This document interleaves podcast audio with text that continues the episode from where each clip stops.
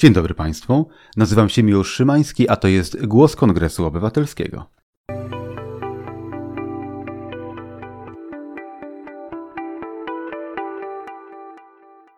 W kontekście najnowszej publikacji serii pomorskich newsletter dostępnej na stronach Kongresu Obywatelskiego obejmującej globalizację, porozmawiamy sobie dzisiaj o tym, jak światowa gospodarka się zmienia i jaka jest szansa dla gospodarki polskiej, jak zmienia się od gospodarki, w której dominowały huby, do gospodarki, która przechodzi do większego usieciowienia.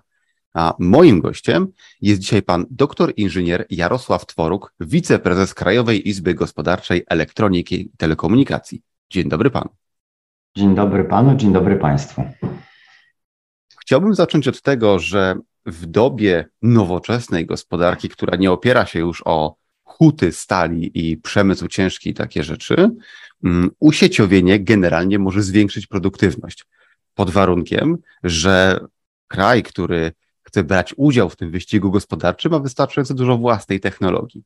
No i teraz mamy sytuację, w której w, jak pisze Pan w swoim tekście, bo przecież on należy do tej publikacji, to warto podkreślić, zapraszam Państwa do przeczytania tego tekstu. Natomiast żyjemy w sytuacji, kiedy nasza gospodarka szybko się zmienia. Pytanie tylko, czy polska gospodarka za tym nadąża, czy też podczepiliśmy się tego, do tego pociągu jako element dodatkowy, który nie ma własnej możliwości robienia innowacji. Więc ja może zacznę od tego pytania. Czy uważa Pan, że w XXI wieku my tu w Polsce mamy wystarczającą ilość własnej rodzimej technologii, czy też w dalszym ciągu korzystamy z cudzej i jesteśmy tylko montownią podzespołów? Zacznę od tego, że jest mi bardzo trudno odpowiedzieć na następujące pytanie. Jaka to jest ilość, która jest wystarczająca? E, w związku z czym nie rozpatruję kwestii w kategoriach ilościowych, bezpośrednich, tylko w spodziewanych efektach.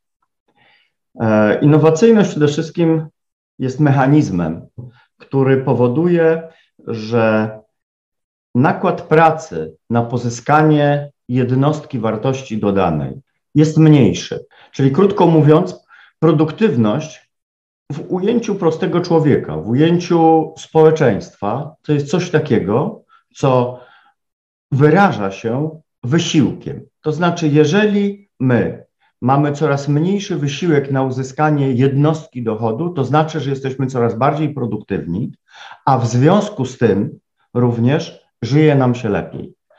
I w tym sensie ostatnie 30 lat pokazało, że zdolność do generowania zmiany, czyli innowacji, jest w, polskie, w polskiej gospodarce dostatecznie duża.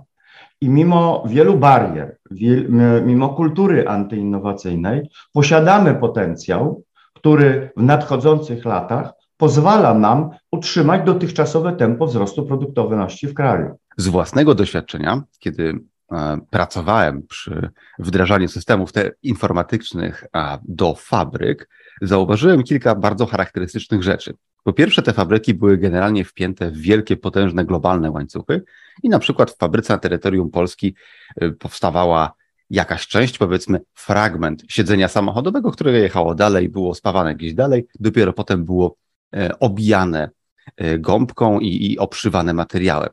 To znaczy, fabryka w Polsce była maleńkim fragmentem tego wielkiego łańcucha i w tym wypadku trudno powiedzieć, żeby ta fabryka miała jakiś Mm, wielki know-how w związku z powyższym, żebyśmy my jako kraj pozyskiwali wartość dodaną z faktu, że ona tam jest, poza oczywiście szkoleniem pracowników. Natomiast nie chodzi raczej o to, czy my mamy wystarczająco rozwiniętą wytwórczość własną, czy myśl techniczną, która pozwala, że to my będziemy tworzyć takie właśnie fabryki od zera albo wymyślać, konstruować te łańcuchy wartości. Ja nie sądzę w ogóle, żeby to było właściwe zrozumienie, właściwe podejście do zagadnienia, bo jeżeli znajdziemy się w dowolnej fabryce na świecie, dużej, małej, średniej, zawsze ona jest fragmentem pewnej większej całości. E, druga sprawa. Kwestia i pojęcie montowni jest pewnym archaizmem pochodzącym z XX wieku, który próbuje dzielić proces produkcyjny na mniej i bardziej wartościowy. To nie ma większego znaczenia.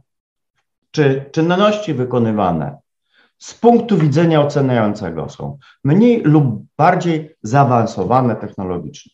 Ważne jest, czy te czynności dają w wyniku poniesionych nakładów większe czy mniejsze korzyści. I cała gra w gospodarce światowej polega na tym, żeby wykonując te czynności, odnosić większe, a nie mniejsze korzyści. Gdyby przyjąć tą filozofię, o której pan tu, którą tu pan przedstawił, można sprowadzić sprawę do absurdu. Mianowicie tak, że należy takiej sytuacji, że tylko ci, którzy produkują wszystko od początku do końca, są, tak powiem, depozytariuszami dobrobytu, wiedzy, innowacji. Tak nie jest. Sprawa jest dużo bardziej skomplikowana, bo ten świat w ogóle nie jest prosty i wszyscy od wszystkich są zależni. Zależni są ci, którzy w procesie rozwoju gospodarki światowej pozyskali pewną wiedzę, której inni nie mają, natomiast inni mają umiejętności i możliwości, które nie mają ci, którzy mają wiedzę. A to, co się stanie mniej lub bardziej wartościowe w wyniku zachodzących zmian, to jest sprawa zawsze całkowicie otwarta. Ja mimo, że wielokrotnie podkreślam, że Polska ma kulturę antyinnowacyjną, ale też mówię, że to można bardzo łatwo zmienić, tylko muszą zmienić się uwarunkowania, czyli muszą nastać takie uwarunkowania, w wyniku których innowacyjność zacznie się opłacać. Jeżeli innowacyjność zacznie się opłacać, to będziemy bardziej innowacyjni. Ale czy to oznacza, e, że będziemy lepsi lub gorsi, e, będziemy mieli więcej lub mniej, cokolwiek to znaczy, to jest zupełnie oddzielna sprawa. A propos tego, co Pan powiedział, to mm, tego powiązania i tego, jak bardzo jesteśmy zależni wszyscy od wszystkich, świetnie to widać na przykładzie sankcji, które Stany Zjednoczone nakładają na Chiny w tej chwili. Mianowicie sankcje te, e, albo przynajmniej ograniczenie współpracy, obejmują bardzo wysokie technologie, ale Stany Zjednoczone nie mają żadnego problemu, żeby z Chin w dalszym ciągu kupować opony, ale może już niekoniecznie wysyłać im chipy, żeby z nich robili coś jeszcze bardziej skomplikowanego. To też pokazuje, moim zdaniem, to, o czym Pan mówił w kontekście tego, że ponieważ wiedza, know-how, technologia jest we władaniu Stanów Zjednoczonych, to oni na końcu zarabiają więcej niż ci, którzy robią im proste podzespoły i nie ma problemu z tym, żeby to Chińczycy te proste podzespoły robili. I w kontekście tego zastanawiam się, bo pisze Pan w swoim tekście o e, odnawialnych źródłach energii, o, o energii pochodzącej z wodoru i zastanawiam się teraz, jak tutaj w Europie zmieni się e, nasza gospodarka energetyczna w związku z trwającą wojną i sankcjonowaniem węglowodorów z Rosji. Czy uważa Pan, że będzie to wystarczającym impulsem do tego, żebyśmy na serio, przede wszystkim my w Polsce, bo z tym mamy duże problemy, na serio zmienili nasz miks energetyczny? To jest bardzo dobre pytanie. E, jednocześnie to konkretne zagadnienie pokazuje Panu, że wcale wartość nie, tkwi, nie tkwi w, w, poziomie komplikacji tego czy innego rozwiązania technicznego, tylko w efektow, jego efektywności, e, jego efektywności ekonomicznej. I akurat w wypadku odnawialnych źródeł energii to jest klasyczny przykład, w którym mniej skomplikowany technologicznie rozwiązanie staje się dużo bardziej efektywne od rozwiązań dużo bardziej skomplikowanych i złożonych. Odnawialne źródła energii, co do zasady i co do, y, jak, jeśli chodzi o cały system, są rozwiązaniem w wielu aspektach znakomicie prostszym i efektywniejszym niż wszystkie dotychczasowe, ale prostszym również technologicznie. Przechodząc do tego, czy jesteśmy y, do tego zdolni, to jest tylko kwestia gry sił ekonomicznych, które w Polsce w tej chwili decydują o tych sprawach. Z punktu widzenia interesu całej gospodarki, jeżeli nie będziemy do tego zdolni, to zahamujemy swój rozwój. Ja jestem optymistą, w związku z czym mam nadzieję, że nie powielimy po, powielokroć tego samych strategicznych błędów i zrozumiemy, że transformacja energetyczna jest warunkiem sine qua non e, dalszego rozwoju gospodarczego. Dlatego, że Koszty energii w procesie postępującej automatyzacji i cyfryzacji wszystkich dziedzin, dziedzin życia stają się kluczowe dla produktywności. Jeżeli nie zadbamy o nowoczesny, efektywny e-, ekonomicznie system, to będziemy przegrywać na absolutnym fundamencie, czyli na energii. To też się łączy z tytułem Pana tekstu, ponieważ y, nasza energetyka w tej chwili opiera się w takim uproszczeniu mówiąc o huby, to znaczy o elektrownie takie jak elektrownia w Bełchatowie czy w Turowie, które produkują jedna elektrownia kilka procent zapotrzebowania całego kraju na energię elektryczną.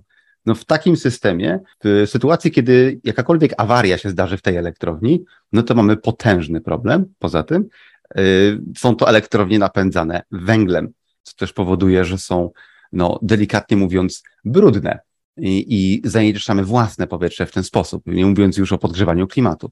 Natomiast produkcja energii elektrycznej, chociażby z paneli fotowoltaicznych, jest znacznie bardziej rozdrobniona. Natomiast problem polega na tym, że w Polsce nie zawsze wieje wiatr i nie zawsze świeci słońce. Stąd też wspomina Pan o elektrowniach wodorowych. Czy elektrownie wodorowe w perspektywie najbliższych 15-20 lat mają szansę zaistnieć i co by się musiało stać, żeby zaistniały? Proszę pana, chyba zostałem źle zrozumiany. Ja tam nie mówię o elektrowniach wodorowych, tylko o zespołach elektrolizerów, czyli y, produkcji wodoru. Zacznijmy od początku, bo Pana pytanie jest dosyć skomplikowane i muszę się odnieść do każdego fragmentu. Po pierwsze, naszym problemem wielkim nie są te elektrownie. One są spuścizną taką samą jak we wszystkich innych krajach. Co więcej, jeśli chodzi o naszą energetykę, rzeczywiście opartą głównie o wielkie elektrownie, to ona się specjalnie nie różni w swej istocie od energetyki e, w innych krajach uprzemysłowionych, która też w istotnej, w dominującej części opiera się ciągle jeszcze na wielkich elektrowniach. My mamy znacznie lepszą sytuację od wielu innych krajów, dlatego że te wszystkie, i to jest istota rzeczy, te wszystkie elektrownie, które mamy, są w większości zdekapitalizowane. To są wartości, które żeśmy już wykorzystali, a zatem transformacja do nowych rozwiązań technologicznych nie jest związana z czymś, co się nazywa poniesieniem olbrzymich kosztów osieroconych. Koszty osierocone to są takie koszty, że wydaliśmy określone pieniądze na pewne rozwiązania, na pewne elementy produkcji i następnie nie jesteśmy w stanie odzyskać zainwestowanych środków, dlatego że w międzyczasie nastąpiła taka zmiana technologii, że dalsze produkowanie z wykorzystaniem tej starej technologii może należałoby jeszcze, bo jeszcze nam się to nie zwróciło, zamknąć ze względu na to, że nasza konkurencja już produkuje taniej.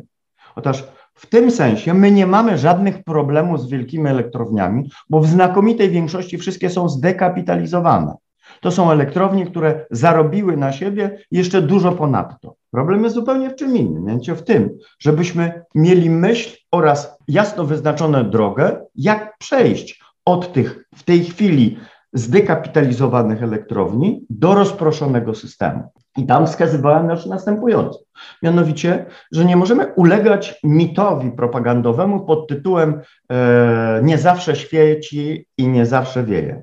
Otóż e, tak samo jest w elektrowniach dotychczasowych, które również nie cały czas pracują. I dla Pana informacji, że pierwszy gigawat mocy zainstalowanych w polskim systemie elektroenergetycznym pracuje przez kilkadziesiąt minut w roku. A zatem nie od czasu do czasu, tylko prawie cały czas jeden gigawat jest zamknięty. Zatem dyskusja o tym, czy dane źródła pracują dłużej czy krócej, czy kiedyś pracują, a kiedyś nie pracują, jest dyskusją nie na temat. Dyskusja właściwa powinna być postawiona w taki sposób, w jaki sposób zbudować środki produkcji energii, żeby były efektywne ekonomicznie. Proste rachunki, może przesadziłem z tymi prostymi, ale też nie bardzo skomplikowane, pokazują, że zawsze gdzieś wieje i zawsze gdzieś świeci. Co więcej, miks energetyczny musi podążać za kształtem popytu, a popyt nie jest stały. Popyt jest szybko zmienny i zmienia się zarówno w trakcie pór roku, jak i zmienia się dobowo. Więcej, jeżeli ten, jeszcze ten miks można inaczej podzielić, można go podzielić na time critical, czyli taki, który musimy dostarczyć w określonym czasie określoną ilość energii, czyli musimy zapewnić określoną ilość mocy, jak również wiel, większa część konsumpcji i coraz większa część konsumpcji może się odbyć w jakimś tam czasie i wykorzystana kiedy indziej. I niekoniecznie do tego potrzebne jest magazynowanie. I mówiąc o gospodarce wodorowej, zwróciłem uwagę na następujący fakt, że wraz z przechodzeniem na gospodarkę wodorową, ale nie na elektrownię wodorową, wydaje się, tak to w tej chwili wynika z naszego wyobrażenia, wyobrażenia na temat miksu przyszłości, że odpowiednia proporcja źródeł słonecznych i źródeł wiatrowych, wiatrowych powoduje, że zapotrzebowanie na inne źródła energii jest minimalne lub zerowe. Dlaczego? Dlatego, że przy odpowiednim nadmiarze, a może inaczej, przy innej, e, odpowiedniej strukturze elektrowni wiatrowych i słonecznych, zapewnią one w każdych warunkach pogodowych zapotrzebowanie minimalne, czyli pokryją to zapotrzebowanie time critical, natomiast we wszystkich pozostałych okresach czasu, kiedy tej energii jest więcej, można ją wykorzystać na produkcję wodoru, który to wodór jest podstawowym gazem technicznym przyszłości. On ma cechy zarówno energetyczne, jak i chemiczne, redukcyjne i może zastąpić praktycznie we wszystkich masowych zastosowaniach gaz ziemny, paliwa kopalne innego typu. Co więcej, i na to wskazałem w tej publikacji, może go zastąpić po cenach niższych niż dotychczas.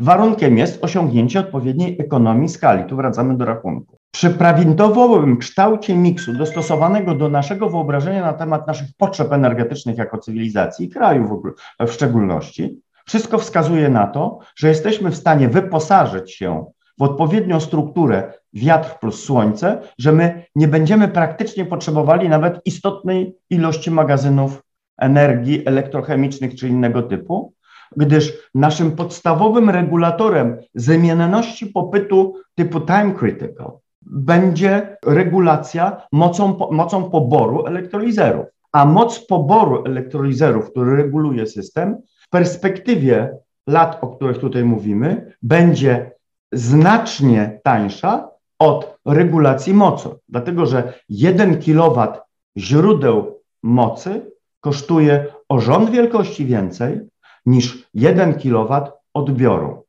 Zatem jeżeli elektrolizery nawet będą w swojej statystyce pracować nie tak jak elektrownie średnio 50% w ciągu roku, tylko będą pracować powiedzmy sobie 40% w ciągu roku, to będzie to znakomicie bardziej efektywne ekonomicznie niż regulacja przy pomocy mocy, mocy generatorów.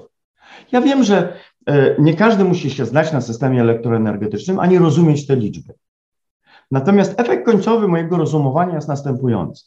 Mianowicie zamiast energii po sto kilkadziesiąt w dzisiejszych cenach dolara, po sto kilkadziesiąt dolarów za e, megawattogodzinę, możemy zrzucić w dzisiejszych cenach do poziomu poniżej 50 dolarów za megawattogodzinę.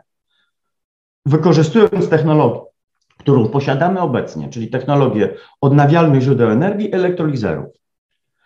Mówi się często, że y, na przykład ona jest droga, więc ja od razu panu mówię, ona nie jest droga, tylko w wypadku elektrolizerów jeszcze nie osiągnęła skali takiego punktu przełomu. Natomiast zakładając, że ta technologia osiągnie skalę produkcji, to bez specjalnych nawet zmian dzisiejszej technologii wodór, jego koszt za kilogram spadnie poniżej 2 dolarów za kilogram. A to oznacza, że 40 e, kilowatogodzin energii, czy 39 dokładnie w tym e, wodorze, będzie kosztowało poniżej 2 dolarów.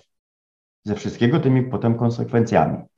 Jedną z nich jest na przykład takie, że ten wodór w znakomicie wyższy, w sposób bardziej sprawny zamieniany jest e, na energię elektryczną w pojazdach, bo ze sprawnością przekraczającą często 50%. Warto zauważyć, że sprawność silnika spalinowego, napędzanego e, benzyną na przykład, w silnikach nowoczesnych samochodów to jest 30 kilka procent, co daje nam gigantyczną różnicę w tym momencie. A najbardziej sprawnymi silnikami mm, o napędzie spalinowym są, są silniki e, na okrętach, które osiągają sprawność przy odzyskiwaniu jeszcze ciepła spalin 52, może ewentualnie 55%. To znaczy, że prawie połowa energii zawartej w paliwie po prostu idzie w komin, mówiąc. Panie dodam do tego, że w wypadku y, ogniw elektrochemicznych ta sprawność end-to-end, -end, prawda, ładowanie, rozładowanie pojazdu e, jest jeszcze e, wyższa niż 60%. To znaczy, że możemy z wodoru w praktyce osiągać na przykład o połowę większą sprawność niż z silnika spalinowego, to znaczy, że potrzebujemy mniej wodoru, to znaczy, że koszt jednostkowy wodoru to jest jedna rzecz, ale to ile możemy z tego wodoru uzyskać powoduje, że to wodór nawet może być droższy i to nie szkodzi. Natomiast A ja, tutaj jest pułapka uproszczenia. Mianowicie wodór nie jest tylko i wyłącznie źródłem energii. Wodór jest niezwykle cennym gazem technicznym, gazem chemicznym, niezbędnym do produkcji nawozów, do produkcji metali, do produkcji stali itd. Tak w wielu różnych projektach, e, w wielu różnych technologiach jest najlepszym możliwym reduktorem, tak to się w chemii nazywa, ma cechy redukcyjne. I, nie, I, jego wartość energetyczna w tym wszystkim, czyli jego możliwość wykorzystania w ogniwach paliwowych, nie wiem, czy ma kluczowe znaczenie. Dużo większe znaczenie ma to, że może być funkcjonować w cyklu zamkniętym i stanowić produku, produkowany z energii pozyskiwanej ze słońca, może być ostatecznie zamieniany na wodę, a po drodze może pełnić wiele pożytecznych funkcji w cyklu zamkniętym.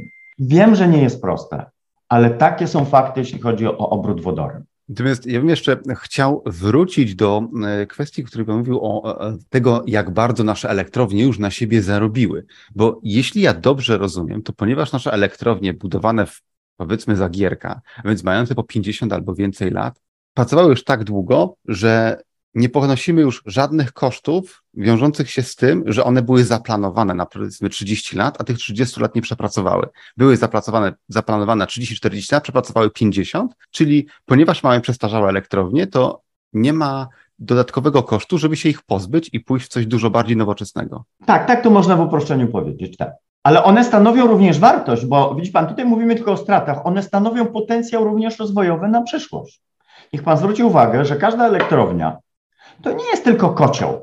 To jest na przykład wielkie pole energetyczne. Cała infrastruktura, do, która powoduje, infrastruktura sieciowa, która do takiej elektrowni dochodzi, to wszystko nadal ma wartość. W związku z czym w ramach transformacji energetycznej byłoby naprawdę głęboko nierozsądne, gdyby myśleć w ogóle o zamykaniu tych elektrowni. Powiem panu więcej. Największą wartością tych elektrowni jest fakt, że tam są ludzie, którzy się znają na energetyce. Elektrownie to są również ludzie, którzy tam pracują i mieszkają. Co to oznacza?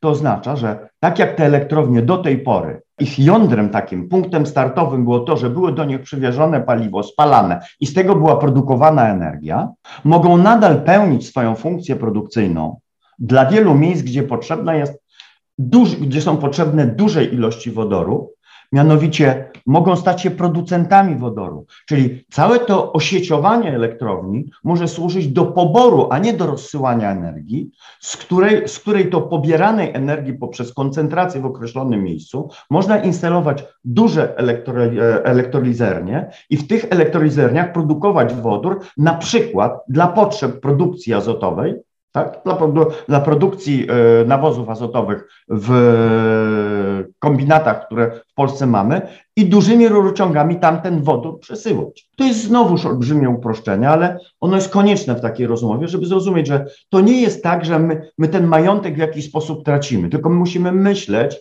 ale nie dogmatycznie, tylko technicznie. Jak to, co posiadamy, wykorzystać w nowy sposób równie efektywnie. I Muszę panu powiedzieć, oglądając bilanse i majątek tego typu elektrowni, moim zdaniem te kotły i te turbiny stanowią tylko stosunkowo niewielką część tych elektrowni. I one rzeczywiście odchodzą do lamusa, muszą być zdemontowane i wyrzucone, ale nie całe elektrownie, ale nie ludzie, z którymi nie wiadomo co zrobić. Obsługa elektrolizerów wymaga mniej więcej takich samych kompetencji, jak obsługa tych, yy, tych kotłów i, i tych generatorów. Są potrzebni inżynierowie, którzy się znają na energii, yy, rozumieją, co to jest prąd i jak nim zarządzać. No, Także pan... znowu pokazuje ten yy, nie katastroficzny, tylko sensowny, techniczny kierunek rozwoju, pokazujący, że transformacja nie jest rewolucją wywalającą wszystko do góry nogami. Ona może wywalać do góry nogami komuś, kto nie rozumie tego. Natomiast tutaj po prostu jest naturalny postęp i my mamy dobrą ścieżkę rozwoju. No, tak, ja, tak ja to widzę. Tchnął Pan dużo optymizmu w moje serce. Myślę, że. E... Ale pokazałem Panu drogę, prawda? To, to, to nie jest kwestia e, e, emocji, to jest kwestia ekonomii. Tak, wiedząc, że nasze elektrownie węglowe, które mają po 50-60 lat, są, potrzebują tylko delikatnego remontu, można powiedzieć, i mogą być pionierami w najbliższej przyszłości, to naprawdę brzmi bardzo dobrze. Najważniejsze dla mnie jest to, że e, bardzo w sumie niewiele trzeba, żeby z elektrowni węglowej uczynić jeszcze coś, co będzie nam służyło przez kolejnych kilkadziesiąt lat. Tak, i nawet nie wiemy, czy nie kilka, może kilkaset.